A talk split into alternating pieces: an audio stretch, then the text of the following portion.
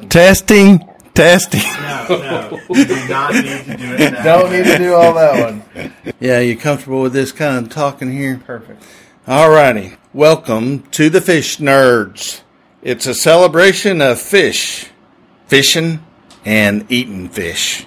That is always interesting, usually funny, and mostly true. I'm the Snorkel Meister of the North American Native Fishes Association, and here are the nerds.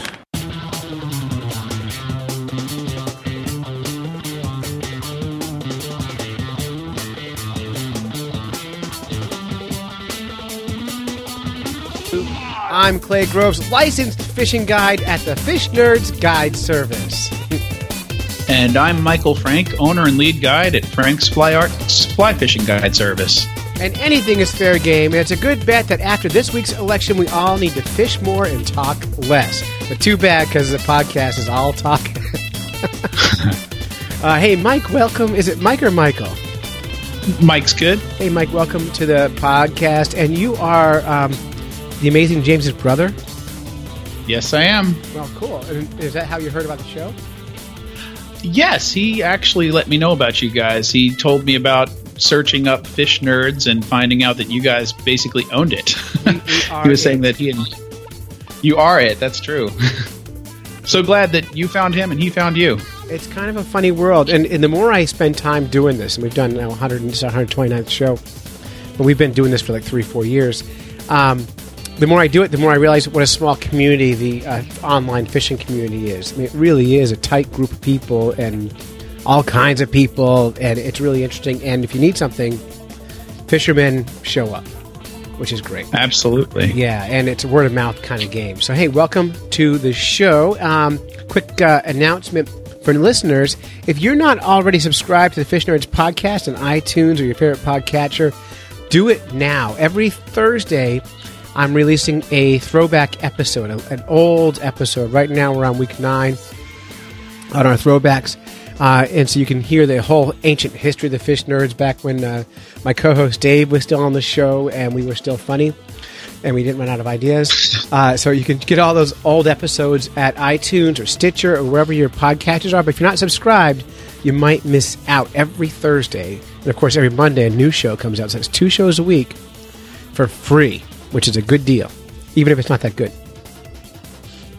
So, um, Mr. Frank, sir, are you a teacher? Is that what I hear? I well, it's funny. That's a question I get from a lot of my guide clients. Um, I'm a full time Spanish teacher at an elementary school down here in South Carolina, and I guide on the weekends and on vacation days. Um, so yeah, it, it does help to have full time benefits and health insurance when you're guiding. I know it's a funny thing. When a lot of people guys I've been talking to about the businesses, they tell you it's like, don't quit your day job. If you have a job already that pays well and has benefits, stick it out as long as you can before you dump it all and become a guide. Um, which I think is pretty good advice. Now I have a show coming up in a few weeks that's going to be Guide Service Nightmares. It's a, just a collaboration of a bunch of guys I've got recorded talking about their worst guided trip. And I understand, Mr. Frank, that uh, you have a story you want to tell. Well, yes, I do. I, you know, I have, I, I have to say, I really liked your podcast about the New Hampshire Guide School, and uh, there were a lot of good tips in there that I probably kind of found out on my own over time um, doing this myself. Uh, I kind of came into guiding on my own. Uh, it was just something I always wanted to do back when I lived in Washington D.C., um, where I would go out on National Mall and fish Constitution Gardens, and I guided lots of tourists to their first bluegill on the fly, and got a chance to talk to people from all over the world. Uh, people just walk up to me and talk about fishing in Russia or Minnesota or Mexico. Isn't that isn't that Um, the fun of fishing? How like every culture, every kind of person uh, has a fishing story to tell. It's like that. I, Yeah, I always look at fishing as like that equalizer. And when people ask me why I do the Fish Nerds podcast, it's it's that thing that everyone, no matter what culture you're from, you have a conversation you can start with right there. Yeah, it's awesome. Um, I I get a kick out of it. That's part of that's probably the best part about guiding is the fact that I get to talk to these people who have fished all over the world and everybody's got a different perspective on on fishing and how they fish. Um, people come to me to learn to fly fish a lot of times, so I learn just as much from my clients as I teach sometimes. Um, but no, I, I growing up on Long Island, um, my brother actually wrote that article recently for the um, the book, the ebook that we're planning here on Fish Nerds, mm-hmm. and his comments about the guys hanging out on the dock um, the day that he caught his big bluefish. I hope hope I'm not spoiling it here. Okay. Um, were very on point. I mean, I it was I would hang out with people as a kid at the docks in Huntington Harbor that my parents would never let me hang out with otherwise if I wasn't fishing. And uh, it is, it's definitely a community where everybody helps each other out and um, shares techniques and and just has a great time. I mean, everybody gets along. Every, everybody, I, I've never met a fisherman I didn't get along with. Let's put it that way. Well, that's because you have that common thread. You've got that thing that sticks you together. Now, but but you're a guide, and we want to get into the meat of this, like your your kind of nightmare fishing trip, your worst experience. well, let's see. I, I thought about this for a while, and and doesn't happen all the time, but um, one of my favorite stories has to do with my my second guide, Adrian Couture. Um, he and I became friends pretty quickly when I first moved down here to, to Columbia. I saw him fishing in Lake Murray in February, and he was throwing spinner baits in the lake, and and I wondered if he was actually catching anything. Uh, being a Yankee from New York, I'd already realized that it's you can catch fish here just about year round. I lived in Durham, North Carolina for three years, and while I was there, the locals told me that I had brought the Yankee weather with me because it just so happened that two two winters during the time I was living there, we had ice storms. Oh, good times. Um, yeah, I didn't think it was anything unusual until the lady whose son owned a pond that I fished, um, who was 95 years old, I believe. Wow told me that uh, she had never seen Little River Lake freeze in her entire life. Um, that that in itself is a story. She, I, I, met her when I first moved to Roxboro, North Carolina. It's about 35 miles Durham, and I actually went and walked up to the pond. I was going to walk up to the door of the house. It was just off of the highway, and ask permission. And she was walking by I asked her permission to fish the pond and explained, you know, I'm just going to fly fish. I'll throw all the fish back. Just want to catch and release. And she told me, oh, my son owns the pond. Just let him know that I gave you permission. So it became my little honey hole for a while. Isn't that cool? Two years later, I moved from Roxboro to Durham and started teaching at, at Northern High School. And the secretary was a, a bit older, an older lady. And she seemed familiar to me. It wasn't until about a month in that I realized that she was the lady that had given me permission to fish that pond. She had she had been the secretary at that high school forever. That's amazing. You know, it's funny. It reminds me of like I have this kind of way I live my life where I try to be nice to everybody because you never know who you're talking to. Like you just don't know. And there's a good example of like if you're not careful, you know, it comes back all the time. So that's cool. So that was my experience fishing in the South before I moved to South Carolina. And I didn't know what to expect going up to Lake Murray for the first time uh, in the middle of the winter. But I saw this guy standing there throwing spinner baits into the water over and over again. And he kind of had curly hair and a darker complexion, kind of an olive complexion. And being a Spanish teacher, I, I assumed some things and walked up to him and I, I asked him what he was fishing for. And he said, Oh, you know, whatever will bite. So I recognize this as the cagey behavior that I might have if somebody asked me, you know, about my favorite fishing spot. Mm-hmm. And I started working him for information. So I told him, I said, Well, is it something I could fly fish for? I said, um, you know, I are you are there bass? He goes, Oh, sometimes. Um, I said, Well, you know, I fly fish in the river for trout and for striped bass. And he said, "Oh, I knew there were trout in the river, but I didn't know there were striped bass." So I tell him all about the striped bass fishing, and eventually he comes around to let me know that there are pickerel in the lake. He says, "We call them." Yeah, uh, me too. Um, he tells me, he says, you know, where I come from, we, they call them pickerel, but here they call them jackfish. Really? So are they the same fish? Yes. Okay. Yeah, they call them jackfish here. Because other places, jackfish is something very different. Exactly. Yes. These are these are not saltwater fish. It's it's it's your general chain pickerel. Um, Local fish names are just crazy. Mm-hmm.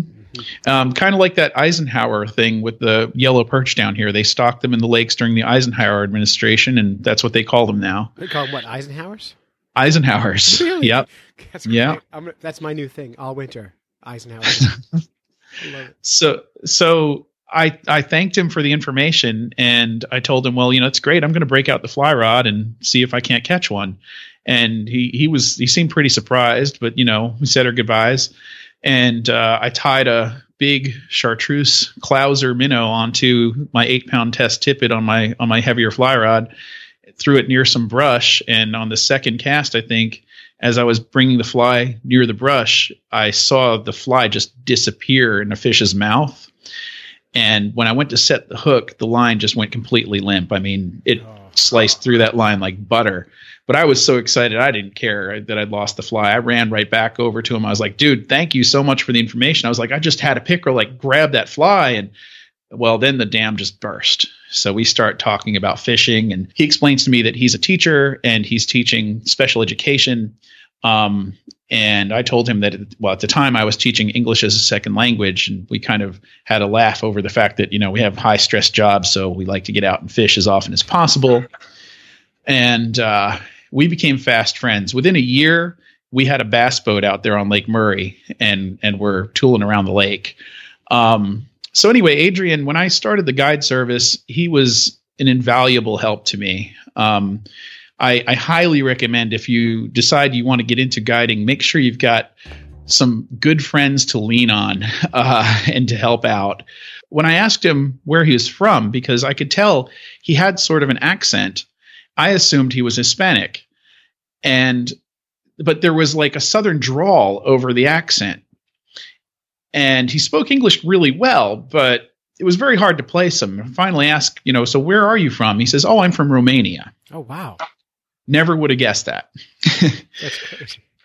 so, and and he explained to me too that in Romania, um, he had all he had all these spinner baits because in Romania he had seen all these bass fishing shows and all the bass pros seemed to fish with spinner baits and he said you know in romania one spinner bait costs about a week's wages um, so one of the first things he did when he became a teacher here in south carolina and was making the big american dollars was to buy an entire set of um, a, a whole tackle box full of spinner baits um, and his next purchase was a fly rod which said you know very few people in Romania own fly rods.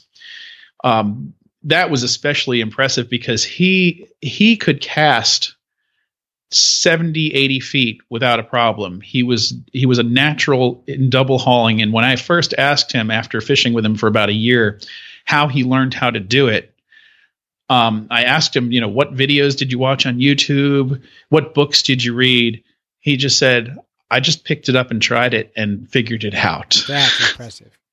I was I was incredibly jealous. I mean, it took me.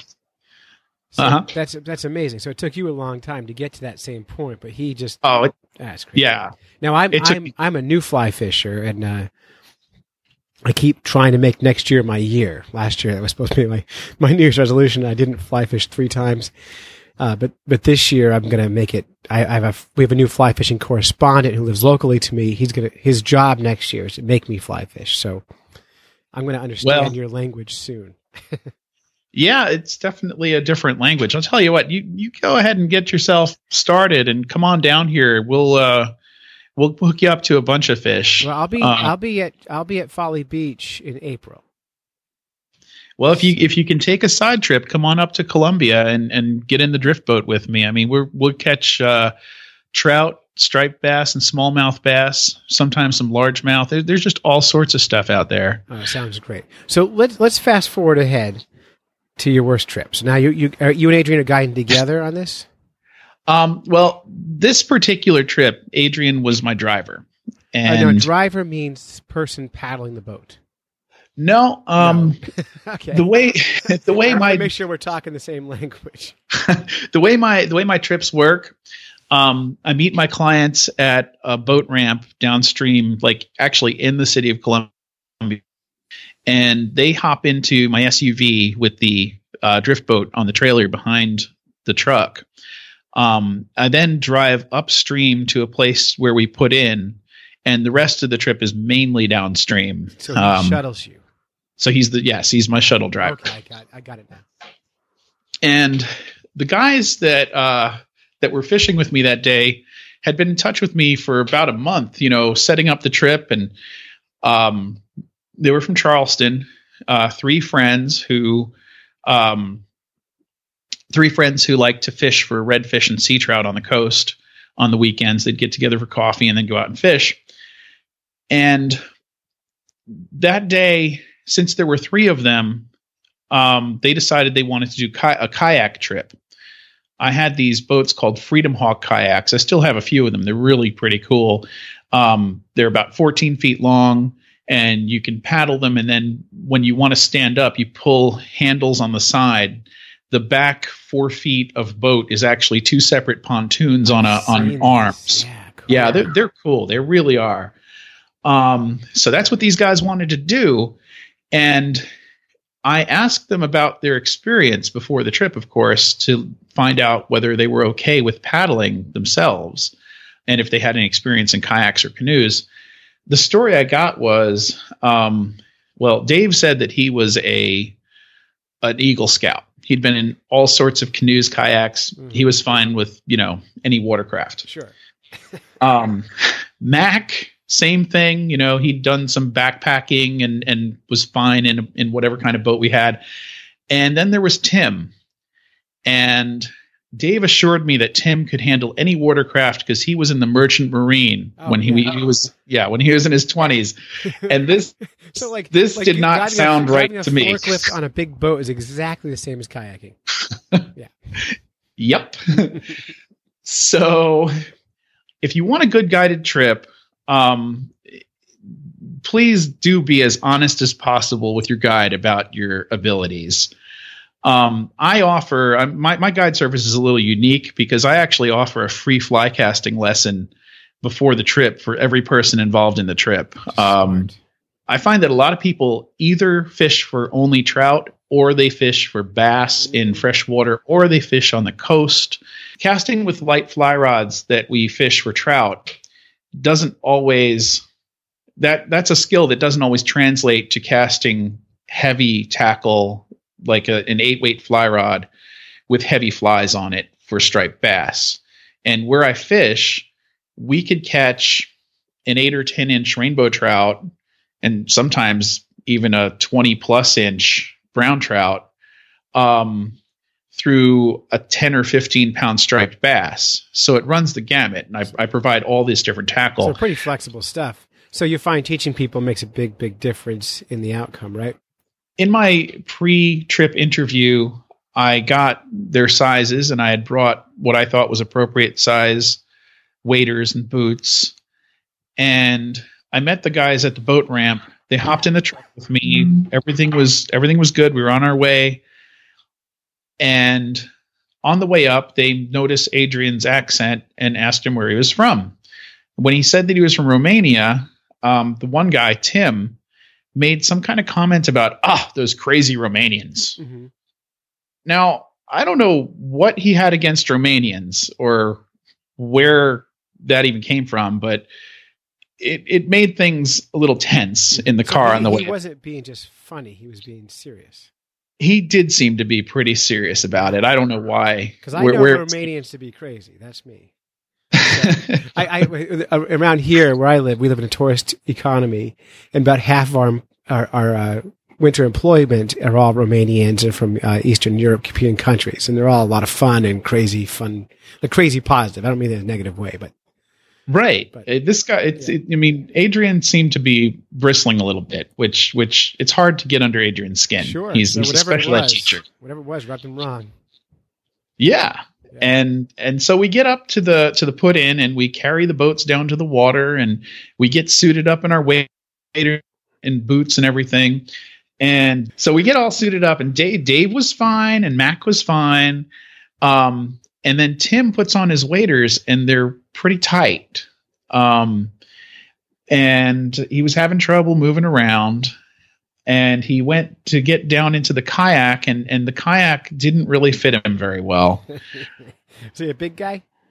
Yeah, he was a pretty big guy, and it's a big kayak too. But he wasn't comfortable with having a, a soft seat on the kayak, and it just it just wasn't happening. Um, he claimed that the other two guys had never even told him that we were kayak fishing. He said, you know, oh, I, I didn't sign up for this. so this is where the trouble began, and um, I told him, I said, well, I, I asked the guys, I said, do you guys want to go ahead and go through with the trip? Or you know i can refund your money um, we can do it another time or take the drift boat whatever you guys want to do. And um, the other two guys dave and mac said hey well we're here you know the fishing's good.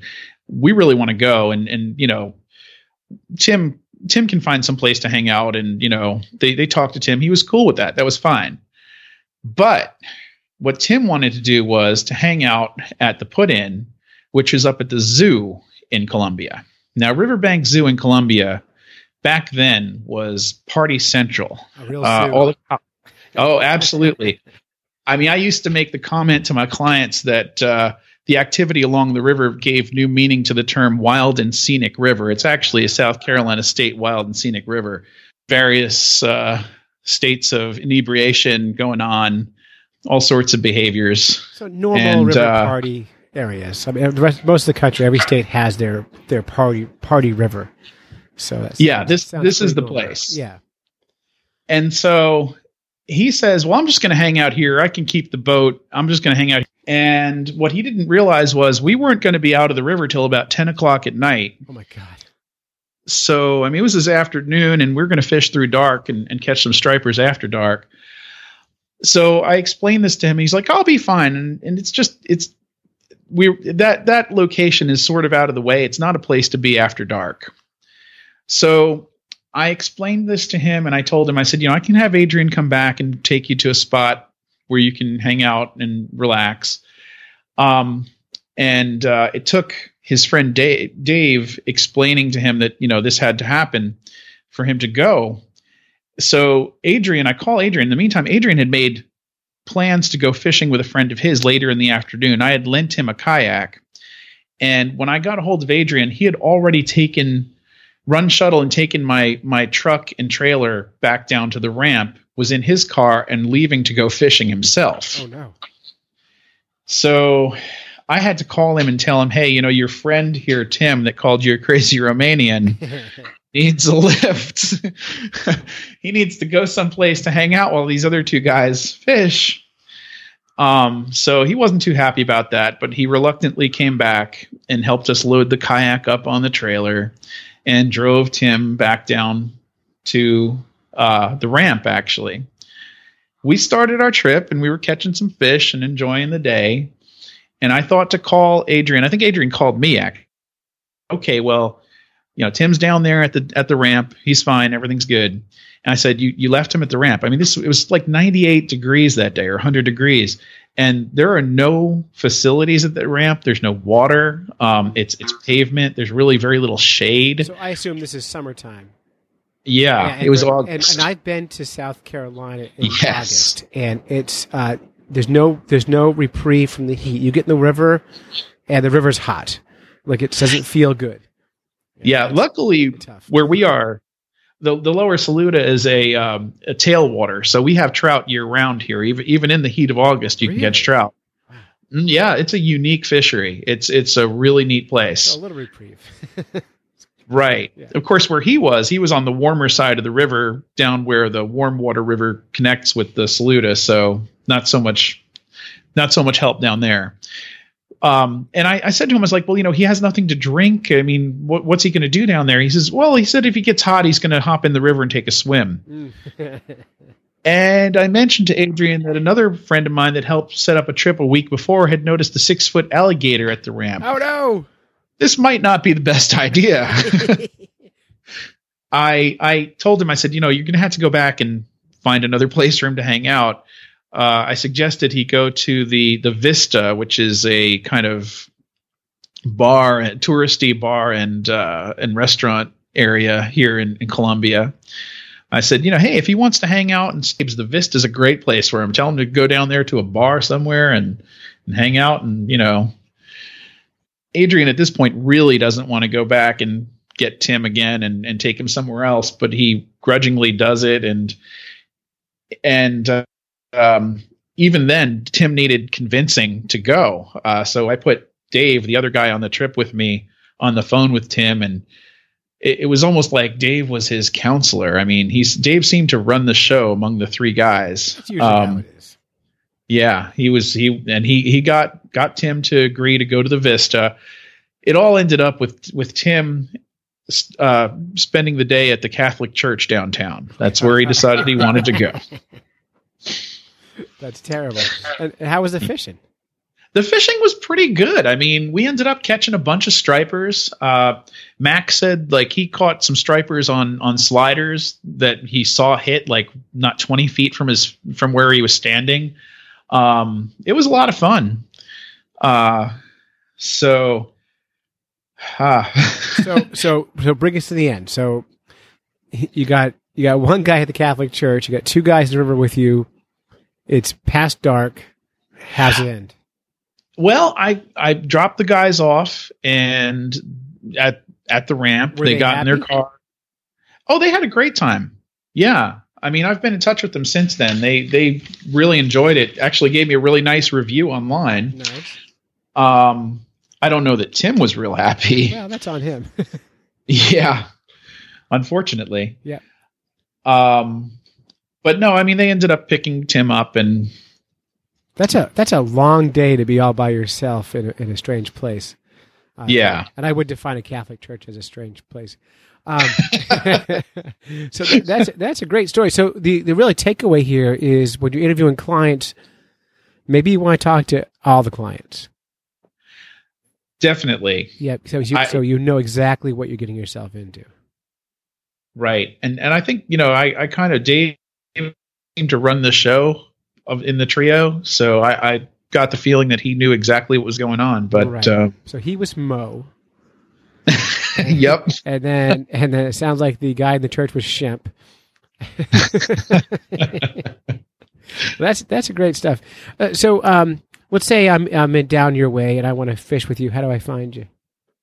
Um you can well you can give me a call. Not Uh, me, but if if I got I mean if someone if one wanted to hire you, I'm not going to pay you. I'm going to fish with you as a friend.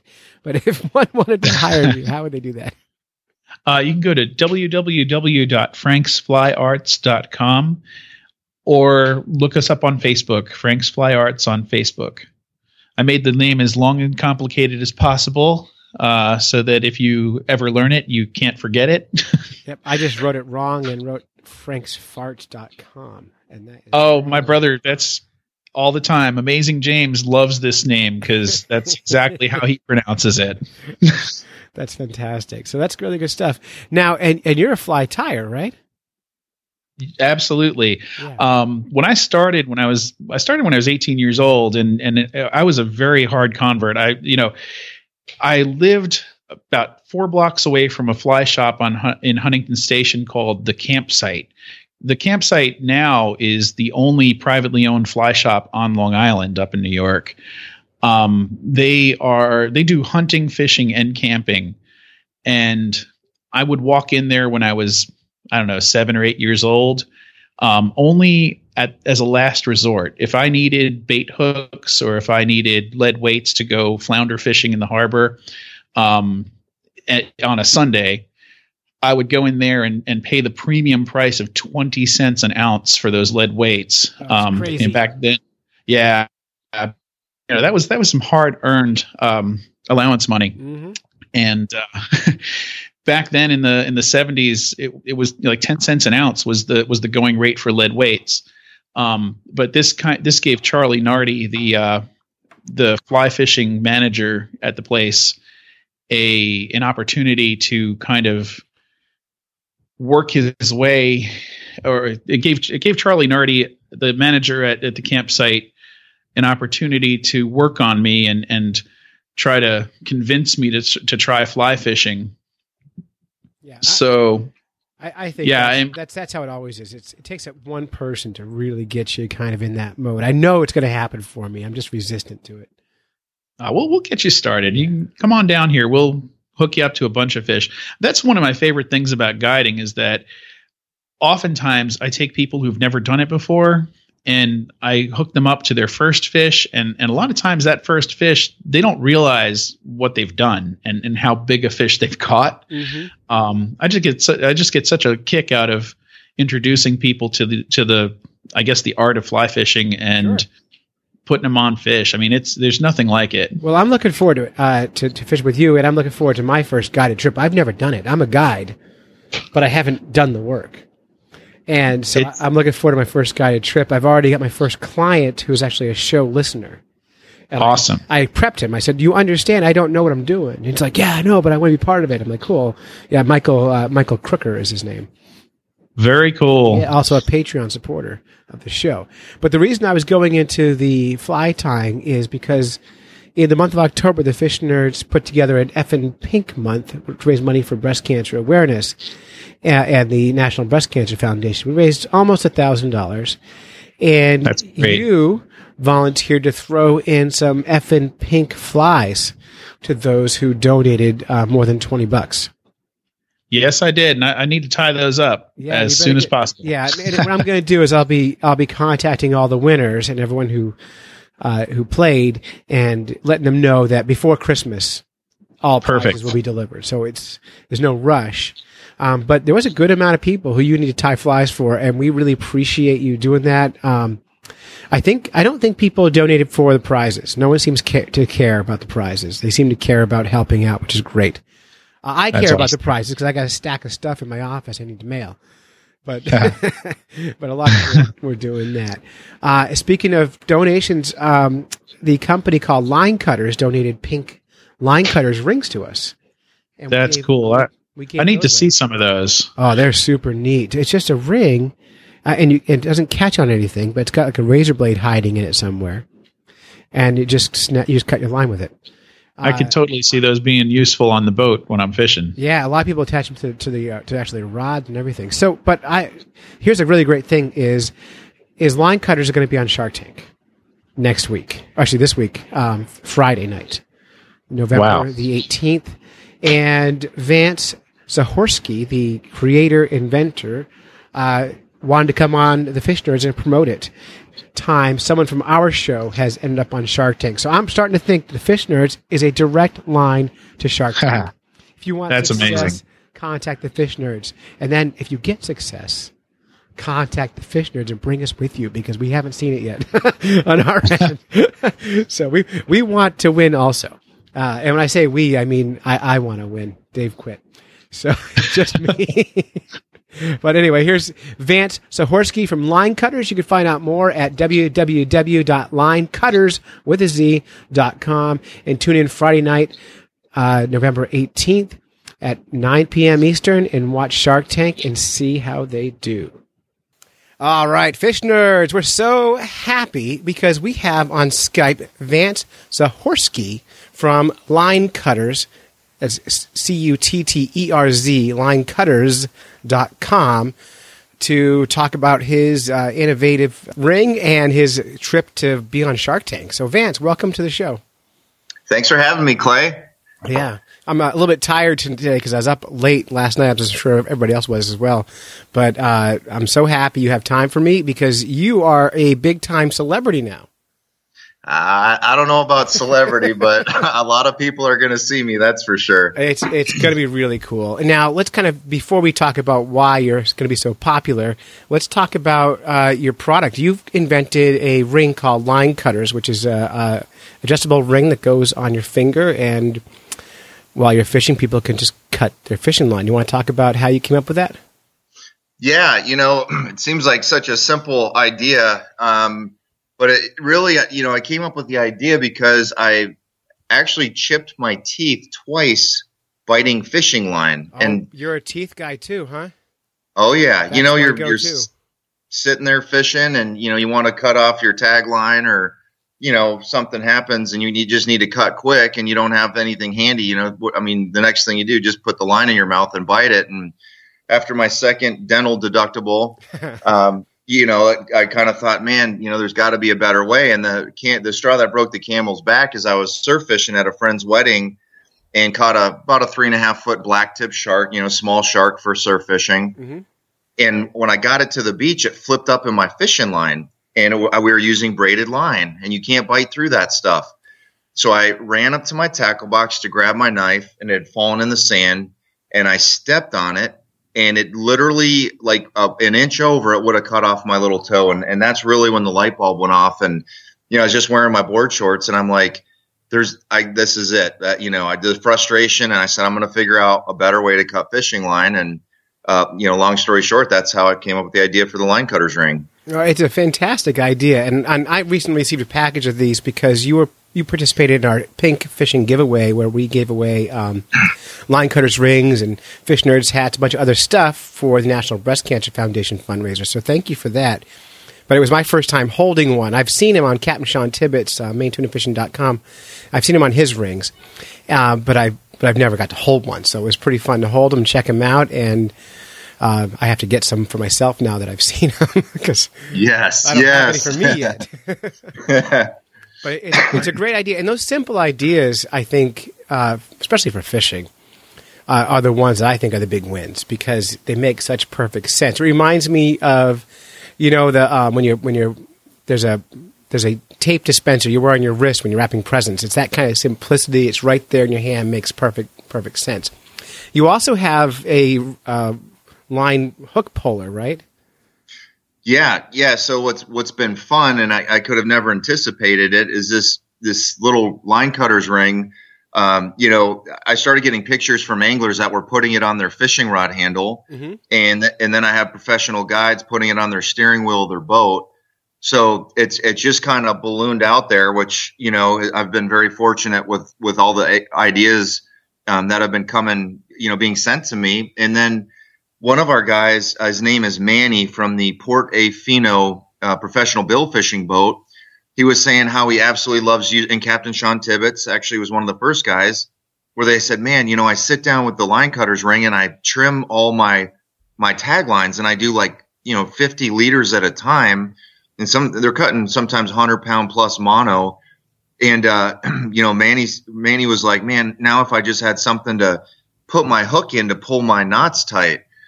And I'd heard that at some of the trade shows. One guy's like, "Hey, do you do you sell that hook puller ring?" And you know, next thing you know, I, I had a buddy of mine in Florida that helped me with the design, and we came up with this this ring where you can put the hook in it to pull your knots tight. And it really was designed for a commercial application. But now a lot of these guys and girls, uh, you know, that are tired of holding hooks or the hook has slipped in their hand and stuck them in the finger. Uh, you know, it's really just it's been uh, a very wonderful surprise, and and they've been very popular. Yeah, it's really cool, and that's an aluminum product, right? So not an adjustable thing.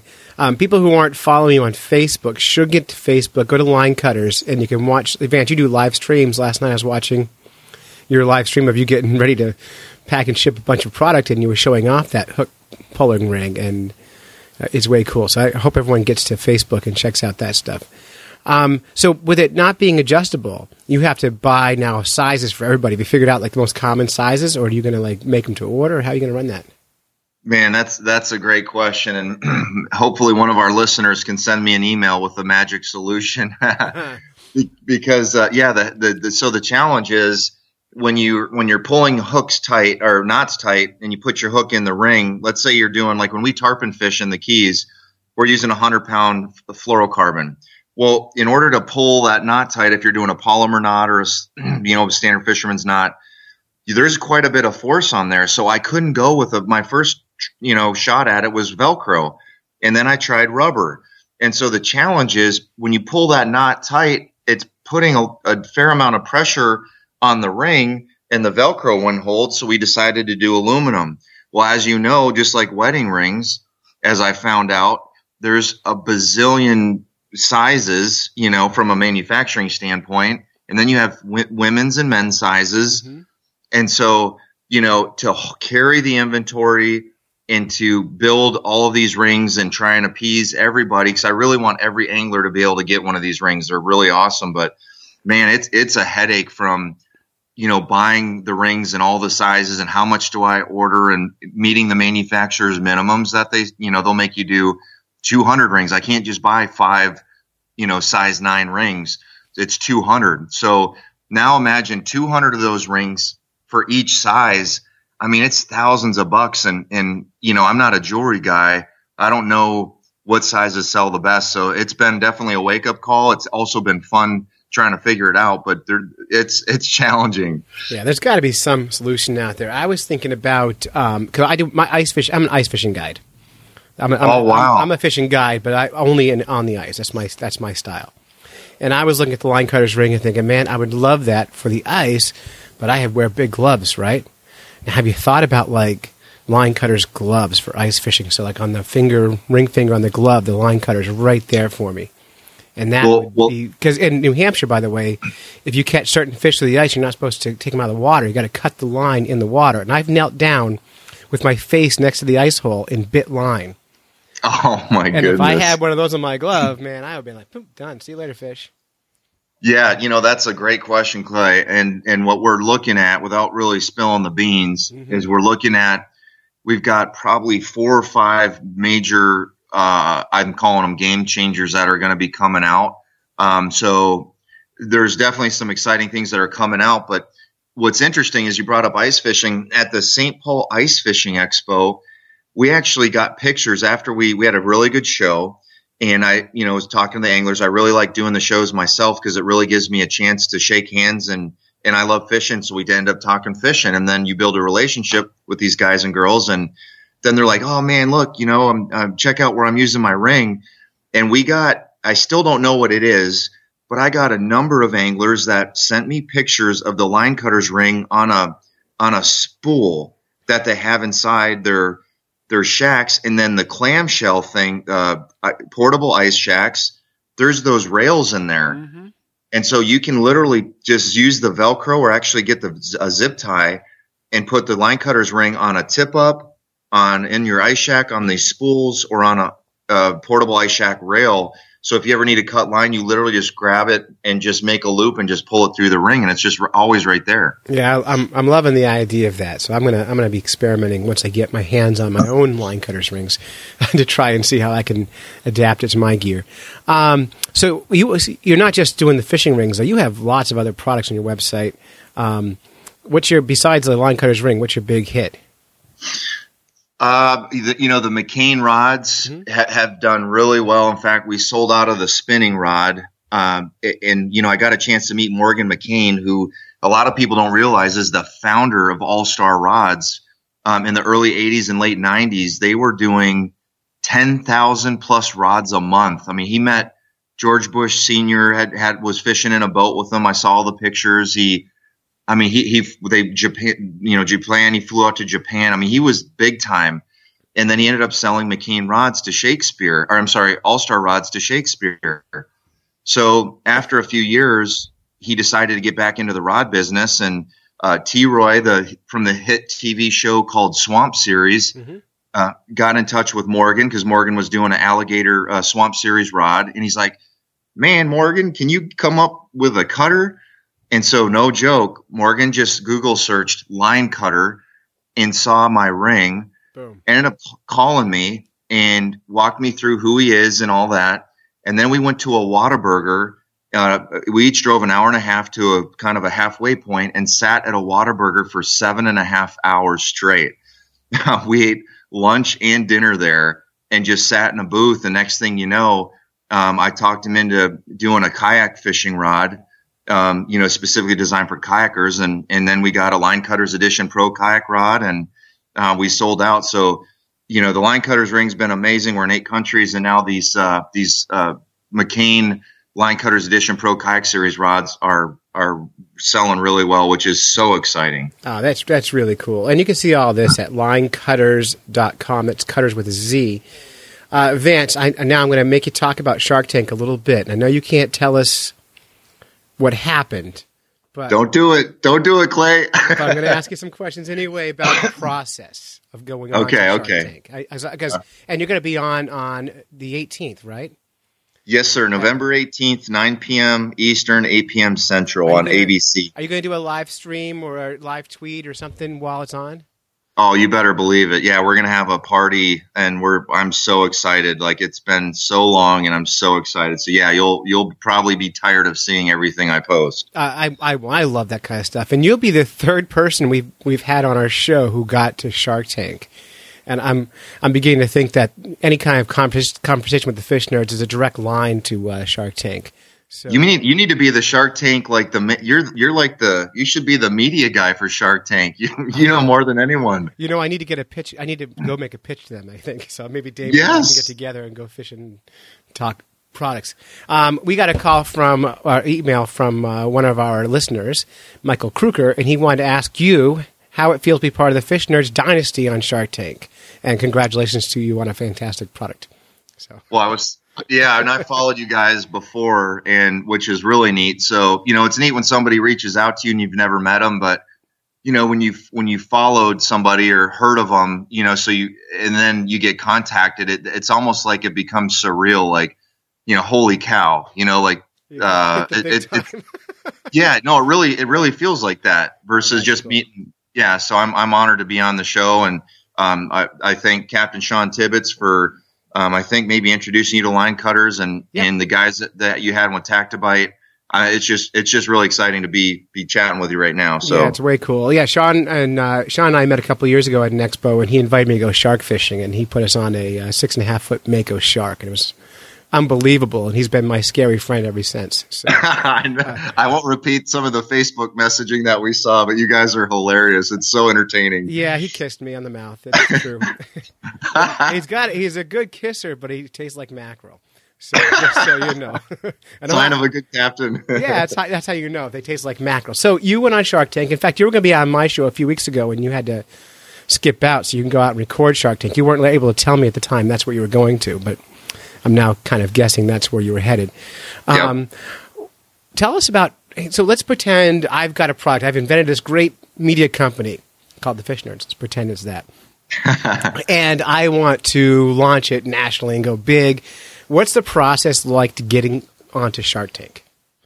Well, there's there's kind of the old uh, guerrilla warfare tactic where you email and you call everyone you possibly can, and you try and you know you literally just guerrilla warfare, just uh, go use every possible avenue: LinkedIn, phone calls, emails, talk to everyone.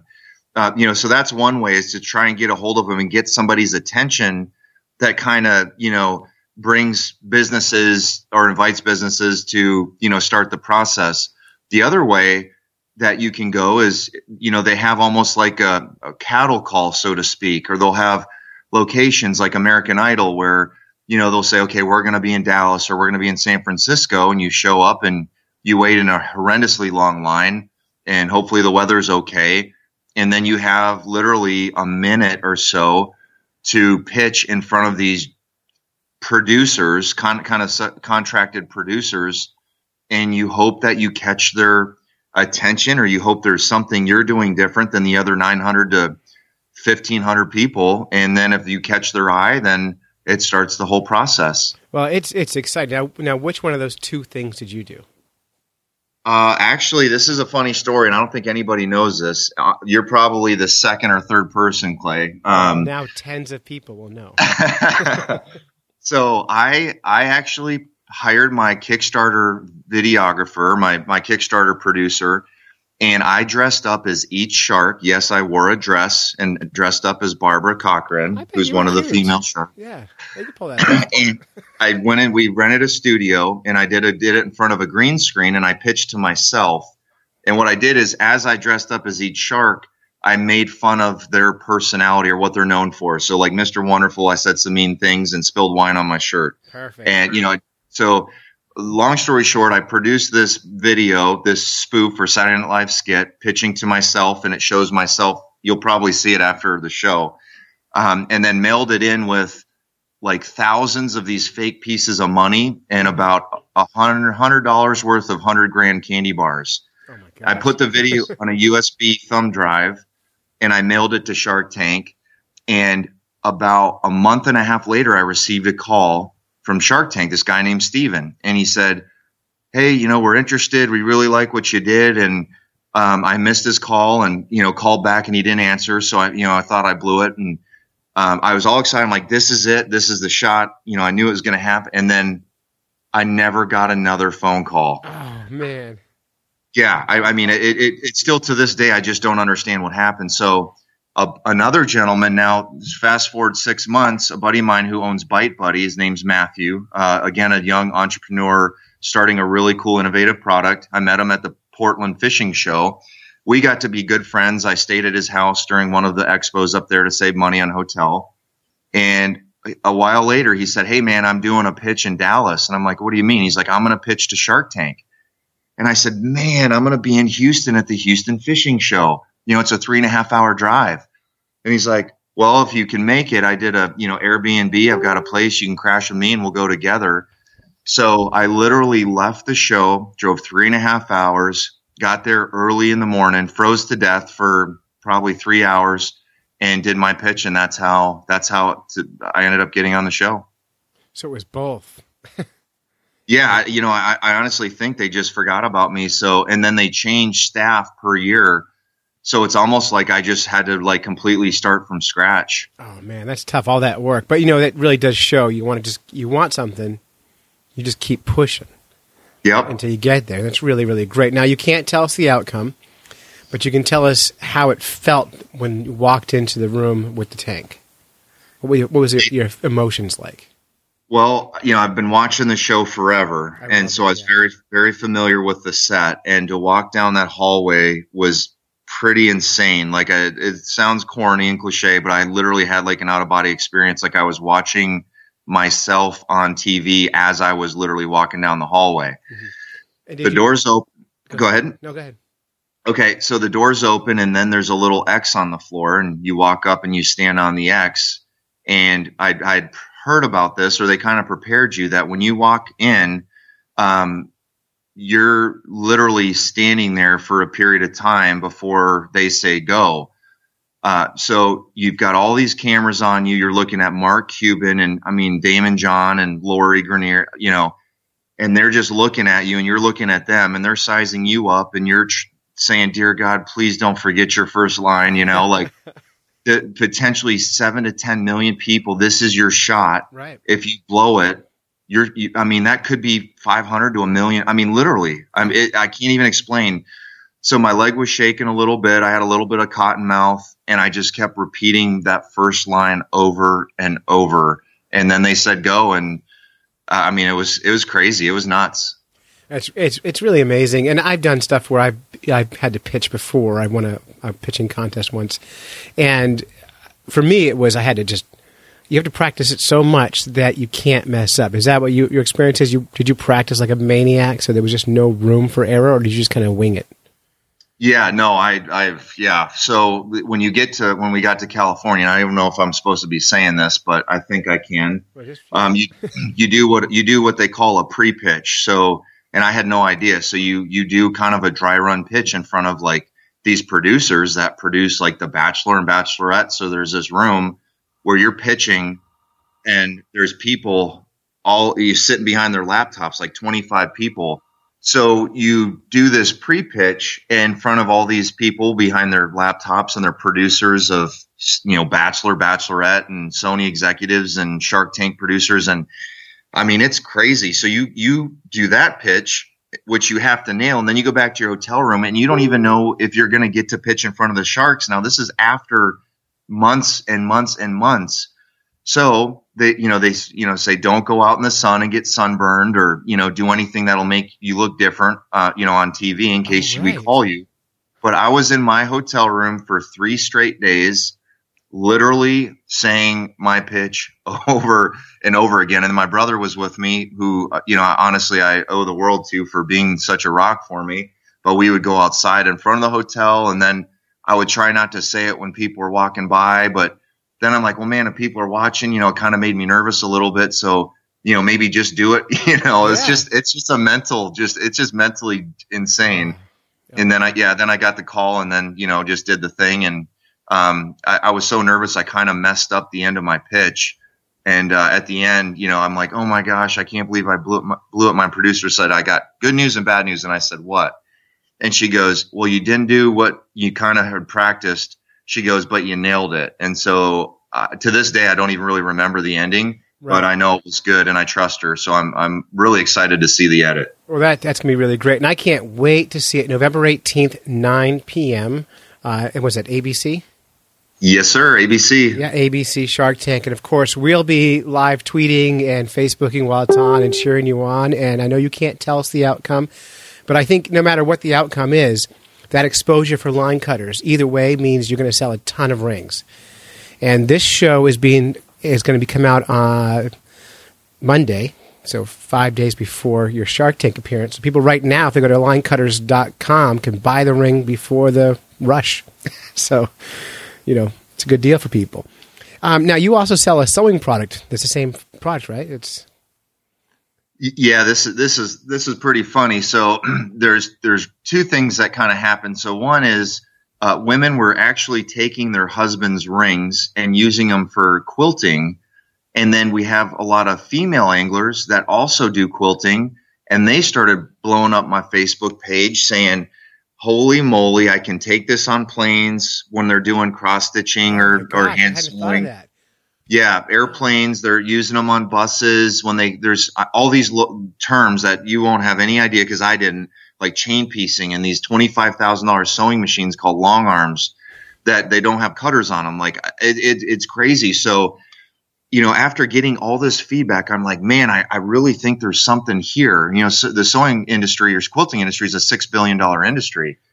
So I thought, you know what? Why don't I just see what happens? So I got a trademark. I developed a new logo called Thread Cutters uh, with a Z on the end, and kind of made it a little bit more feminine since that's predominantly the, the customer base. And literally launched it one year ago this this week or, or last week, one year ago at that show, we picked up 75 stores and two distributors in three days. Um, we just had uh, the same show this year, just last week. I was in Houston and we picked up a Japanese distributor, a German distributor, an, another US distributor, and another 35, 40 stores. And literally, this thread cutters division of the company is quickly approaching what I'm doing with line cutters right now, which I mean, I never would have um, imagined ever. And they're putting Swarovski crystals on these rings, which I mean, it's just mind blowing. Like, who would have ever thought? That's fantastic. So, and congratulations on your success. Now, are you now full time line cutters guy, or do you work another job on top of all this? No, I I about a year or so, year year and a half ago, I went all in. So I thought, you know, I, I think there's enough potential here to go for it. And if I don't, if I don't just go all in, I don't think I would be able to give it enough energy to really do what I thought it could do. So yeah, this is this is it. This is paying the bills. Well, congratulations. It's really difficult industry to make a living at anywhere in the fishing world. It's tough to make a full on living. Most people, you know, do like four or five different jobs to get through it, and you're doing it. You're winning. It's totally cool. Line Cutterz will be on Shark Tank November 18th at 9 p.m. Eastern Time, and who knows what the time.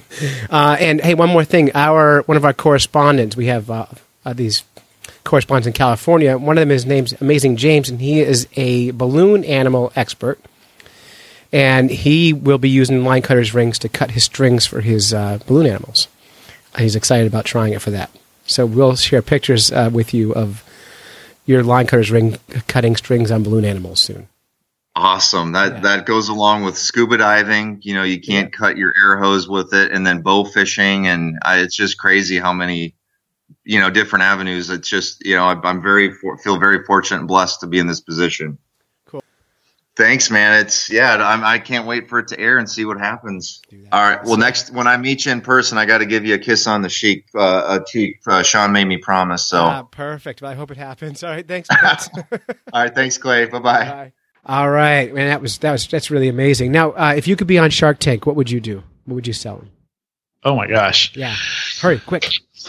Uh, I do have a fly that's in production with Rainy's, so I, I'd love to be able to sell more of my flies. Now, do you think, Somehow I don't. Do you think you can you can make a million on flies?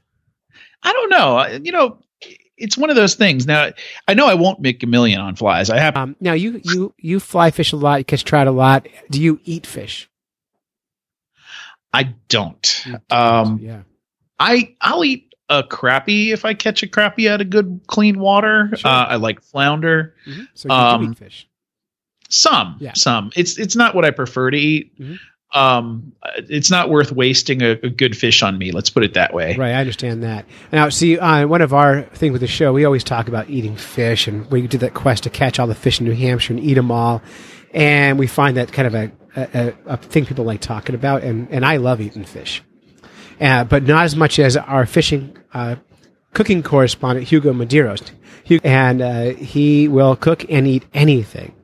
Uh, Huh. And he just submitted a, uh smoked trout pate story to us uh, Oh. for some ra- rainbow trout pate. And I, and isn't pate liver? Uh, technically, I think yeah, you're right. Yeah. So and I actually, uh, yeah, I don't, I don't. There's, you know, for me, That doesn't sound as appetizing now. no. but, but he might just mean dip. I don't know. We'll see. So here it is, Hugo and his smoked trout pate. I love this guy.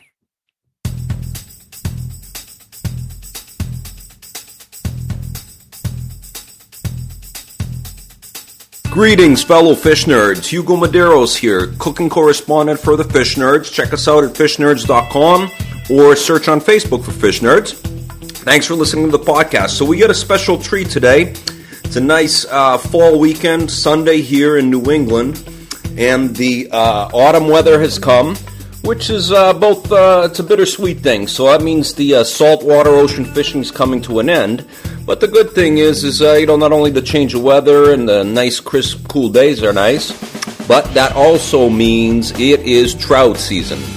So here in Massachusetts, the Division of Fisheries and Wildlife does their fall trout stocking, um, you know, throughout the uh, throughout the area. So I always look forward to that. Um, it's just fun. It's uh, pretty easy to catch, very easy to catch, and uh, I, I love eating them. So we're gonna make a nice special recipe today. This one's gonna be really cool. We put some work into it, me and a buddy of mine. So I've been going out and uh, catching as many uh, rainbow trout as uh, as I could, and I went to uh, my friend's place yesterday, and he is a great smoker. So he has a uh, beautiful big smoker outside in his backyard. We fired that up yesterday, and we spent a couple hours uh, smoking some rainbow trout and some lake trout. That came from uh, the lake trout came from Wachusett Reservoir, and the rainbows came from various ponds around uh, where I live here in Central Mass. So it was phenomenal. Now I actually started it. Uh, I, as I caught the fish, you know, we can catch three per day, and uh, I usually, you know, have no problem doing that. Uh, brought them home, cleaned them right away, and vacuum sealed them, so they are as clean and fresh as could be. And then on um, the day before we were going to smoke, I took them out, thawed them out, let them, uh, you know, once they were completely thawed, then I made a huge batch of brine, and the brine consisted of water, vinegar, brown sugar, salt, uh, lemon juice, cut up fresh lemons, and peppercorns. And I think that was about it. We'll post all the recipes on fishnerds.com uh, and some great pictures too. So they sat in that brine for about almost a full day, probably like 18 hours. And then we took them out, put them on that smoker, smoked them for about an hour and a half, depending on the size of uh, the thickness of each fish. And now, what I'm going to make that I'm thrilled about is a uh, smoked trout pate or dip, or there's various names for it. But um, this is going to be awesome. So right now, I'm just going to take the fish off the bone and remove the skin. Uh, it smells amazing here. The whole house smells like the nice smoky, uh, nice smoky scent in the air. So we're to do that, and then afterwards, uh, I'll describe the um, the ingredients that I'm to put into it. Okay, so now we have the trout all nice and clean, perfectly. Got all the um, skin off it, pulled it off the bones. Was real careful to get uh, any uh, little bones out. Um, wow, we have a lot of trout. Um, so this came out to I weighed it, so I know what to uh, the ratio of ingredients for the recipe, and it came out to five pounds seven ounces of uh, pure trout meat, which is amazing. And that's not including one, two, three smoked fish that I set aside that we're going to eat separately and uh, I don't even have enough ingredients to do this. So what we need is a one to one ratio of cream cheese, some fresh dill, sea salt, white pepper. I used five lemons, and let's see. Oh, just a little bit of some um, Cajun seasoning, just for some good flavor but this was way too much. So I only had four pounds of cream cheese. So I put aside some of the uh, uh, the trout meat, and uh, so we're using four pounds of trout and four pounds of uh, cream cheese. And actually, no, we have three pounds of cream cheese to four pounds of trout. So that way it'll be, um, you know, you're getting uh, more fish, more fresh fish, and uh, so we're smoked fish in every bite. So it's a little bit, a uh, little bit uh, more interesting. So we uh, don't want to uh, be cheap here. Okay, so three pounds of the cream cheese, four pounds of the fish. I used one whole bunch of dill. I have a second one that I might mix in there. So we're gonna mix in. Uh, I took the uh, cream cheese was I let it sit out for about an hour to get a little bit a little soft.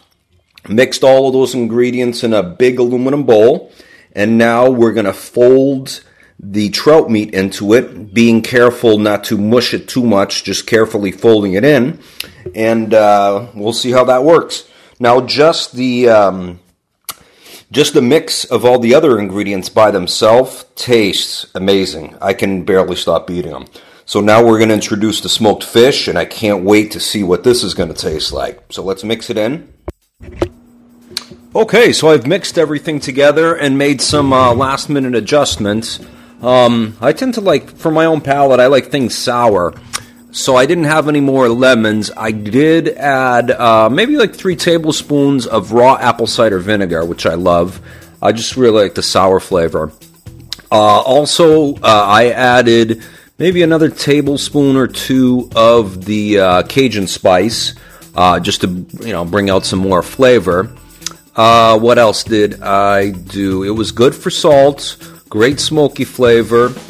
Oh, I added uh, a lot, two big jars full of gherkin pickles. So they're the little tiny pickles. I forgot I had them, and they actually um, they add a little crunch to it, and they give um, a little bit of that uh, pickle flavor, which I find is uh, very nice. So we've um, done all the final taste testing. Asked my wife here to taste it for me. She said it tastes great. Didn't need anything else. It's now all packaged up in little containers to distribute amongst uh, friends and family. And um, I can't wait to have this for lunch. Thanks, guys. Look for the recipe on fishnerds.com. Hugo Madero signing off. Thanks, everybody.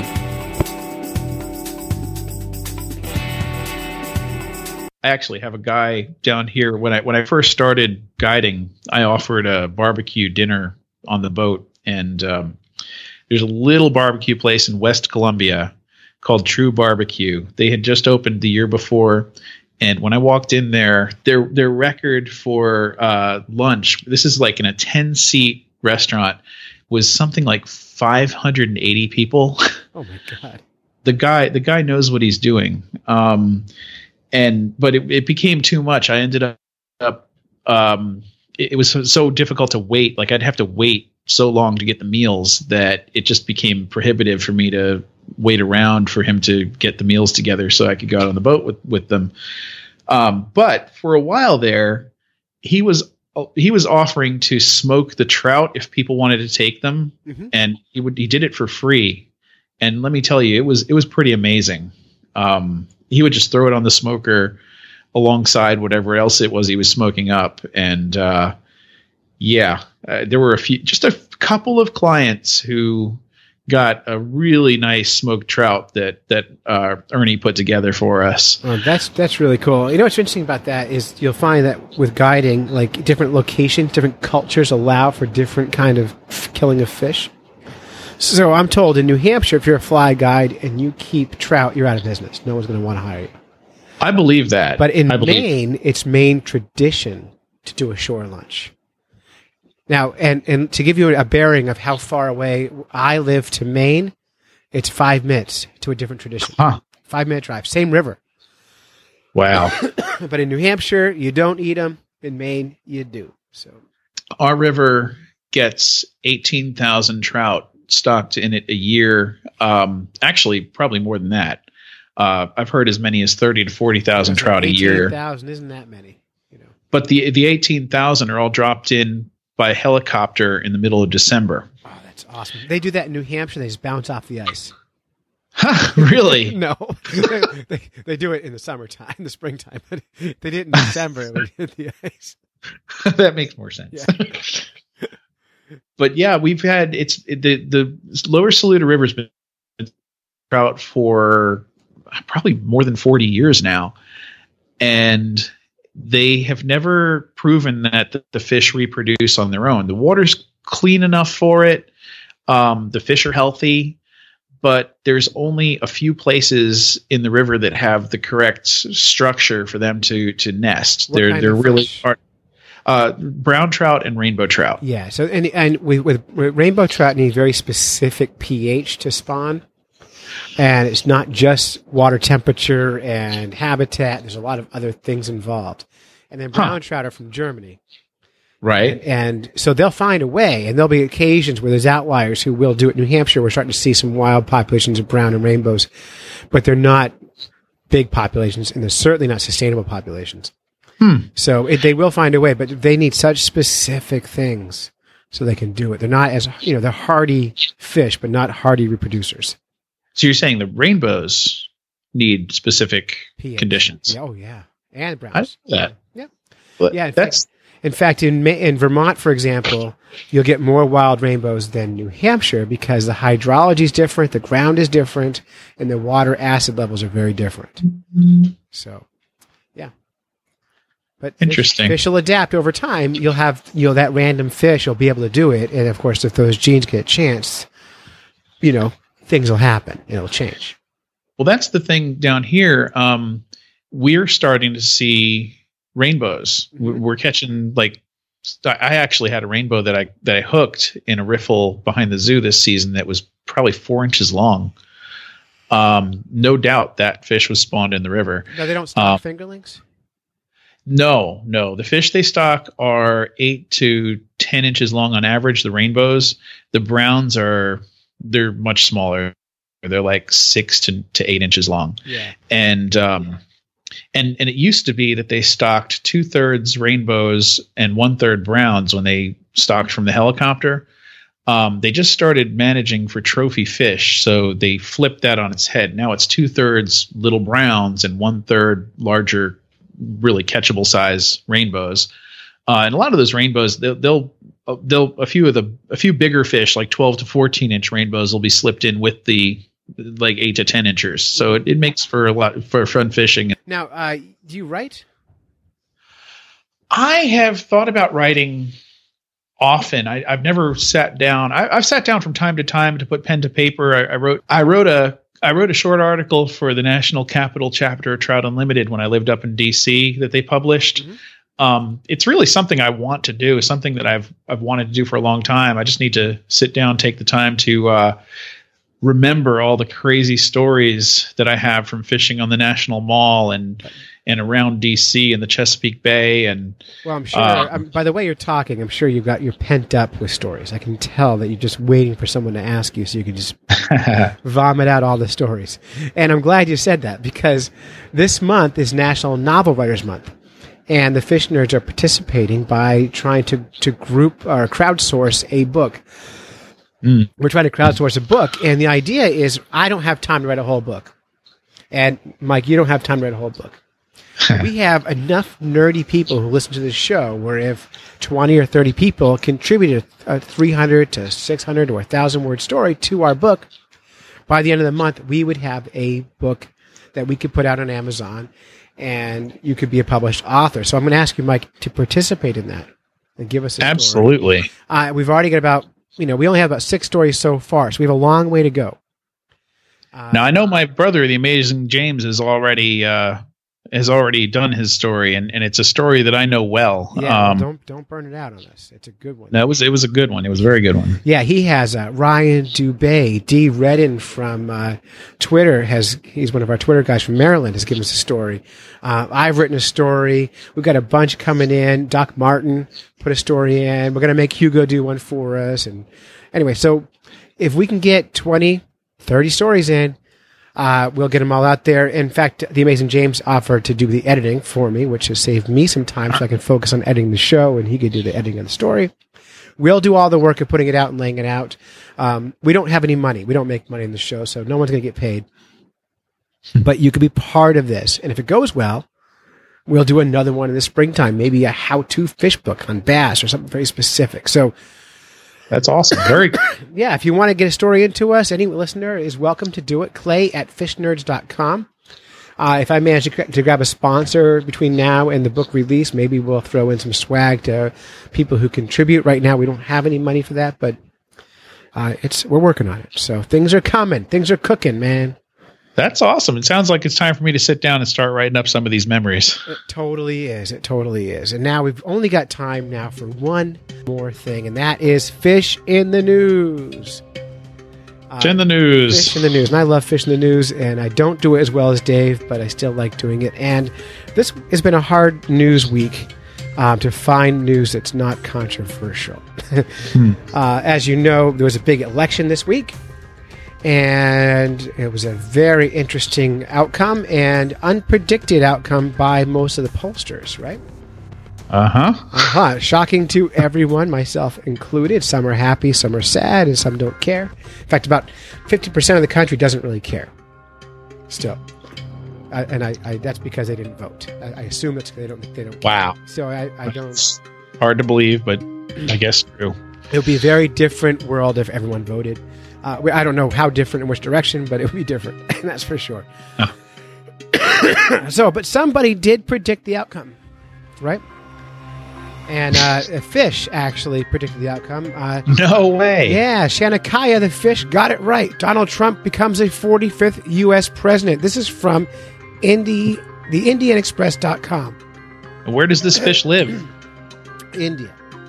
Oh, So this psychic fish is the eh, the Chin, in Chennai had correctly predicted the result of the U.S. presidential election a day before, right? Now, one could argue, this is not written. I'm telling you this. One could argue that a coin toss might have done just as well predicting the outcome. but I, I'm not going to make that case for it. You could do that math yourself. A day before voting began the, in the U.S., it seemed the Demo- it seemed Democrat presidential candidate Hillary Clinton had a lead over Republican Donald Trump. But the truth now is out in the open for everyone to slowly take in. Yes, Donald Trump has trumped the 2016 U.S. election, becoming the 45th president of the United States. There's a great podcast called Speak Up for the Blue. They're going to do a whole story on what that means to fishes. We'll let them do the politics. But if you want to hear it, check it out. Ah. So- so what I want to know is how did this fish choose? What did Well, they? But even, Make it two. I'll tell you. But even before all the polling and voting counting began, there was someone who knew exactly who will win the elections. Chennai's Chanakya, the fish, was probably one of the first to accurately predict the future of the U.S. Many would remember the Chennai fish from the time it had correctly predicted the results of the 2015 Cricket World Cup semifinals. declaring New Zealand the winner, and later even predicted India's fate in the semifinal match with Australia. So this fish predicted uh, some cricket stuff, and therefore we should assume it can predict anything. uh, and when the f- when the flowerhorn uh, cichlid fish had to finally choose between Clinton and Trump, the psychic fish went for Trump, and boy, he could not be more right. Apparently, the fish lives in a tank, and uh, Chennai's Indian Community Welfare Organization NGO office. It was given two feed sticks with photos of the two candidates on them, and the fish swam towards the stick that had Trump's photo on it. So there it is. That's how it shows. Uh, while while back then, many Twitter users refused to believe that the fish was actually chosen Trump, uh, whose crass, sexist remarks have made constant headlines in the past. We are guessing the loyal Trump supporters are having their last laugh now. So there it is. You heard it here first. The pundits got it wrong. The pollsters got it wrong. But a, a little cichlid in India was able to choose the next president of the United States. Do Clay? Do, do cichlids eat crayfish? Cichlids probably do eat crayfish. Yes. I, I think it was the orange hair. Like if I was going to tie a crayfish, I would put a little orange hair in there to to imitate the egg sac of a pregnant crayfish. Yeah. I, think that's what it was. I think that's a good move. Um, and I, they don't show a photo of they so they put a photo of Donald Trump on top of a food stick and a photo of Hillary Clinton on top of a food stick, and they don't show the photo that they used for Hillary Clinton. So I can't tell you what color pantsuit she was wearing ah because okay, yeah. uh, color does does play a role. might right? have scared him off. Uh, interestingly, in the photo they're using of Donald Trump is not a red tie, which is a rare sighting. To see Donald Trump without a red tie, it's got a blue and white stripy tie on it. Um, but yeah, I, now I'd be curious. Uh, they haven't reported all the things the fish has gotten wrong. So has it gotten anything wrong? Is the question I have. Uh, and if so, what's the percentage of wrong to right? And is it be- if it's better than coin toss, I'll give the fish credit. so, uh, but I might need to get a fish to make my important life decisions from now on. And one, one, one, I'm not saying I would, but one might argue that a, a fish might know better than the rest of us in some cases, or it might be wrong. I don't know. And I don't want to get deep into politics, which is why I chose this story. And we are out of time, so I got to move out of the show here.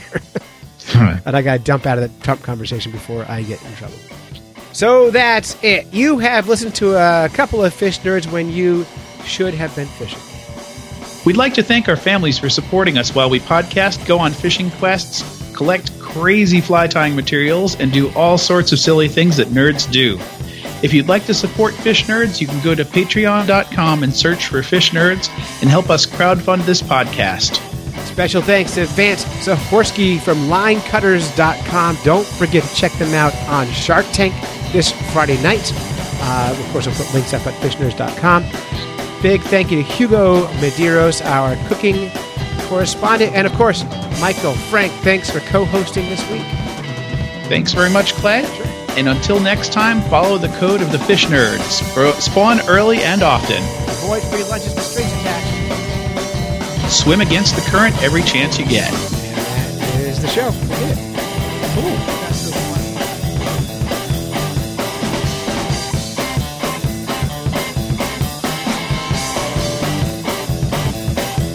You know, there was an article my dad sent me. There's this fly that's made with a, um, like a chartreuse car washing mitt. Those that has those little fingers, the Yeah. chenille fingers. Yeah, was, Uh, have you heard of? I was just in the local fly shop up here, North Country, North Country Angler, and they have a new owner, Yeah. and he They have them. they they're making them in shop, Get out. and they're selling them. Oh, that's So ridiculous. they have a weekly fi- fly club called Liars and Tyers, which I'm going to be going in in a few weeks and, and sitting in on and recording a show. nice. And last week's Liars and Tyers was making mop flies. That's pretty cool. Yeah. I, I haven't fished them yet. I, I've tried. I tried them years ago when they first came out with it, and I, I did like purple ones and red ones or pink ones or whatever.